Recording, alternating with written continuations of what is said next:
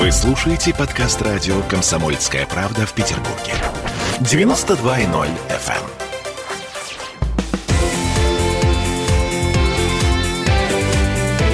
Картина недели вернулись в петербургскую студию радио «Комсомольская правда». Я Дмитрий Делинский. Я Ольга Маркина. Ректор гуманитарного университета профсоюзов Александр Записоцкий. На троих подводим некоторые информационные итоги уходящей недели. Одна из главных тем на этой неделе — это первое большое интервью Алексея Навального и последствия того, что он сказал в этом интервью.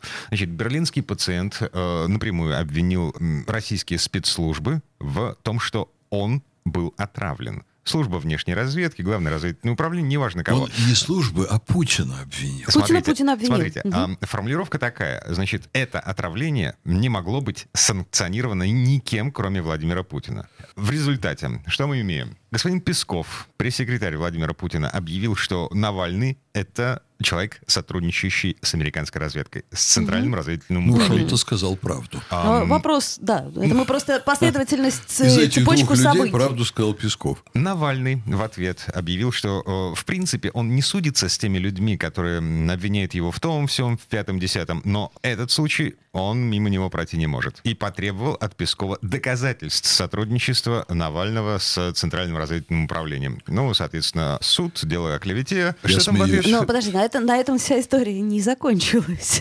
В общем-то, цепочка продолжается. Мне интересно, кто будет последний. Точнее, я понимаю, кто будет последний. А уголовное дело против Навального готовится в нашей стране, да? Вот это реальное дело, и э, вот если он вернется, я думаю, что здесь уже особенно с ним церемониться никто не будет. А уголовное дело по какой статье? Статья клевета. Я думаю, что измена. Госизмена Разве? И клевета, скорее всего. Ну как, он оклеветал Пескова. Не только. Ну, к примеру.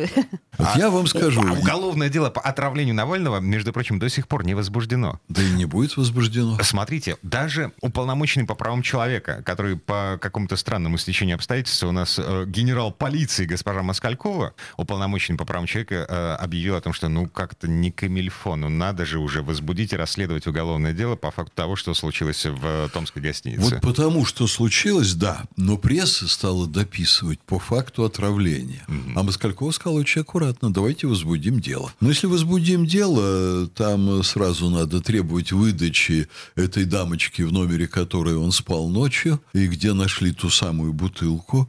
Вот надо требовать выдачи ее от Англии, да, что никогда не случится. Э, надо там очень жестко действовать по отношению к самому Навальному, что, по-моему, действительно пора и так далее.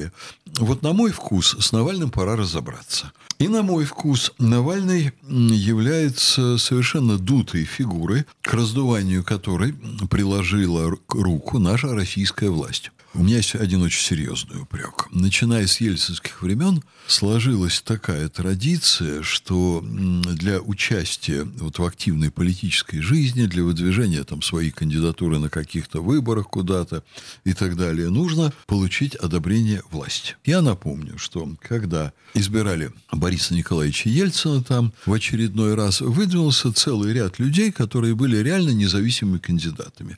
Э, там были малосимпатичные люди, люди, и ничтожные, и не очень достойные. Там был, например, Михаил Сергеевич Горбачев, который получил 1% голосов. Там был водочный король, который рассказывал публично, что он платит своей жене за ночь секса 10 тысяч долларов, потому что у нее очень красивая задняя часть тела, и меньше его жена не стоит. Вот там была всякая шушера. Но там были очень серьезные люди, такие как э, врач, хирург Федоров. Вот Федоров выдвинулся, тут же ему срезали госбюджет. Понимаете, мгновенно мгновенно. А у него было государственное предприятие микрохирургия глаза, которое многим людям, с огромному количеству людей, очень квалифицировано. Это был новый шаг в медицине. Да, спасали зрение, наказали людей, понимаете, которым Федоров спасал зрение. И вот тогда была положена вот основа начала новой традиции. Выбор это вроде демократический, но как ты будешь выдвигаться, если тебе там какой-то чиновник где-то, не лично Путин, конечно, он этим не занимается, но какой-то там чиновник тебе не кивнет. И Навальный по-хорошему, по закону должен был сидеть после дела Киров лес. Его, как считают юристы, я только сейчас не имею своего собственного мнения, я основываюсь на мнении юристов, которым доверяют, крупнейшие в стране юристы, с которыми я имею возможность общаться, то с их точки зрения по закону он должен был сидеть. Его искусственно вытащили из ну, вот этой уголовной судьбы, опять-таки в результате определенных политических игр. Когда в Москве шел Собянин на выборы, там была ситуация, когда, конечно, были определенные чиновники в аппарате власти, которые отвечали за политическую поддержку Собянина. От этого зависела их судьба, их карьера. И там родилась такая хитроумная идея впрыснуть туда Навального, иначе был серьезный шанс выиграть, как ни странно, в Москве. Он реально просчитывался коммунистами. И должна была быть настоящая борьба. Навальный оттянул э, часть голосов, часть голосов угу. такого электората, который угу. думает, что он самый продвинутый и понимает все. На самом деле туп, глупо, ничего не понимает происходящем. Но опломб огромный. Вот их э, голоса оттянули, и с Навальным он вдруг превратился в какого-то почти реального политического деятеля. А дальше, а что он хорошего для страны сделал, я вас спрошу? Он берет у одной башни Кремля компромат на другую башню Кремля, сливает его в интернет. Ну, это своего рода дуть, только чуть постарше. Из него был выпущен уже весь пар в ходе его политической деятельности. Его электорат постарел и в большой степени перестал интересоваться политикой. Доверие к нему в стране упало до 2%. И в этот момент Запад начинает его разыгрывать как новую фигуру. Но за ним ничуть не больше сути, чем вот у нового лидера, которого пытались взращивать, но это все сдулось, потому что он совсем уже тупой, необразованный, какого, какого? косноязычный. Что? Это как... А, Жуков. А, вы про Жукова Егора, да, да говорите? Я про Егора Жукова. Угу. Вот его пытались раскрутить, но ничего не вышло, ну совершенно уже. Навальный тот хотя бы очень гладко, умно говорит. Он не глупый человек, Навальный. Александр Сергеевич, вы не находите странным, что на раскрутка подразумевает уголовное преследование, суды и вот, вот это все? Почему в нашей стране нельзя сделать нормальную политическую карьеру до сих пор? Со времен Ельцина, о которых вы начали говорить в начале этой четверти часа, сколько лет прошло? Вот это и есть мой упрек к власти. При этом вот. оппозиция же должна быть. Это же нормально, это же здоровье вот вы политики. понимаете, тут что а забавно. у нас выжженное поле, у нас нет ничего, кроме это Навального. Правда. Я вот это наблюдаю. Понимаете, я когда-то задавался таким же вопросом. Вот есть Путин, который говорит, что я поддержу, я буду вести диалог с любой конструктивной оппозицией. И тот же Путин значит, говорит, давайте мы что-то вот будем создавать, какие-то общественные органы. Давайте создадим общественную палату. Это одна инициатива. Угу. Давайте создадим Народный фронт. Там другая инициатива. А, все это превращается в болото. Как только значит, он дает такое поручение, ага. появляются чиновники, которые стремятся немедленно оседлать этот процесс, которые пытаются сделать так, чтобы он шел полностью под их контролем. Вроде бы они помогают, понимаете, этому всему сложиться. Но ты глазом моргнуть не успеваешь, как оказывается, что это выливается в движение очень странных людей. Они туда прежде всего набирают, условно говоря, половину людей нормальных, влиятельных, знаменитых и авторитетных, еще половину кого-то типа городских сумасшедших сумасшедших. И когда люди серьезно начинают взаимодействовать с сумасшедшими, у них ощущение, что они попадают в сумасшедший дом. Я вообще думаю, что это чиновничий прием.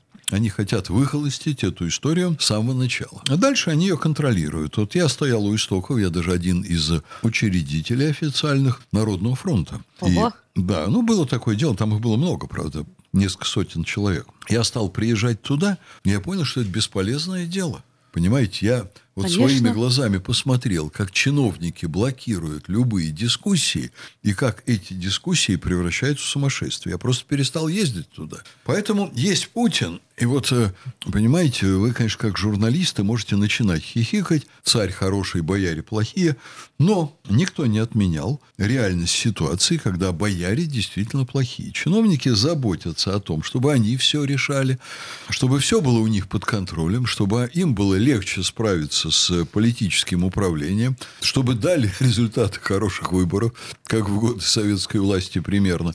Такова жизнь. И переломить это вот пока, к огромному сожалению, по-моему, как я думаю, президенту, который искренне хочет работать с народом, слышать народный голос и так далее, летает по стране, разговаривает с рабочими, разговаривает со студентами, берет мороженое у мороженщицы, которая потом оказывается не только мороженицей, по мнению прессы. И Целует так далее. мальчика в живот. Да. Вот он старается, а Старается. получается не совсем так, как ему хотелось. А у нас народ не любит власть, знаете. Да, Испокон веков. генетическое. Это журналисты не любят власть. Они считают, что ее надо кусать все время. да. Так, начинается. А, Возвращаясь к Навальному все-таки.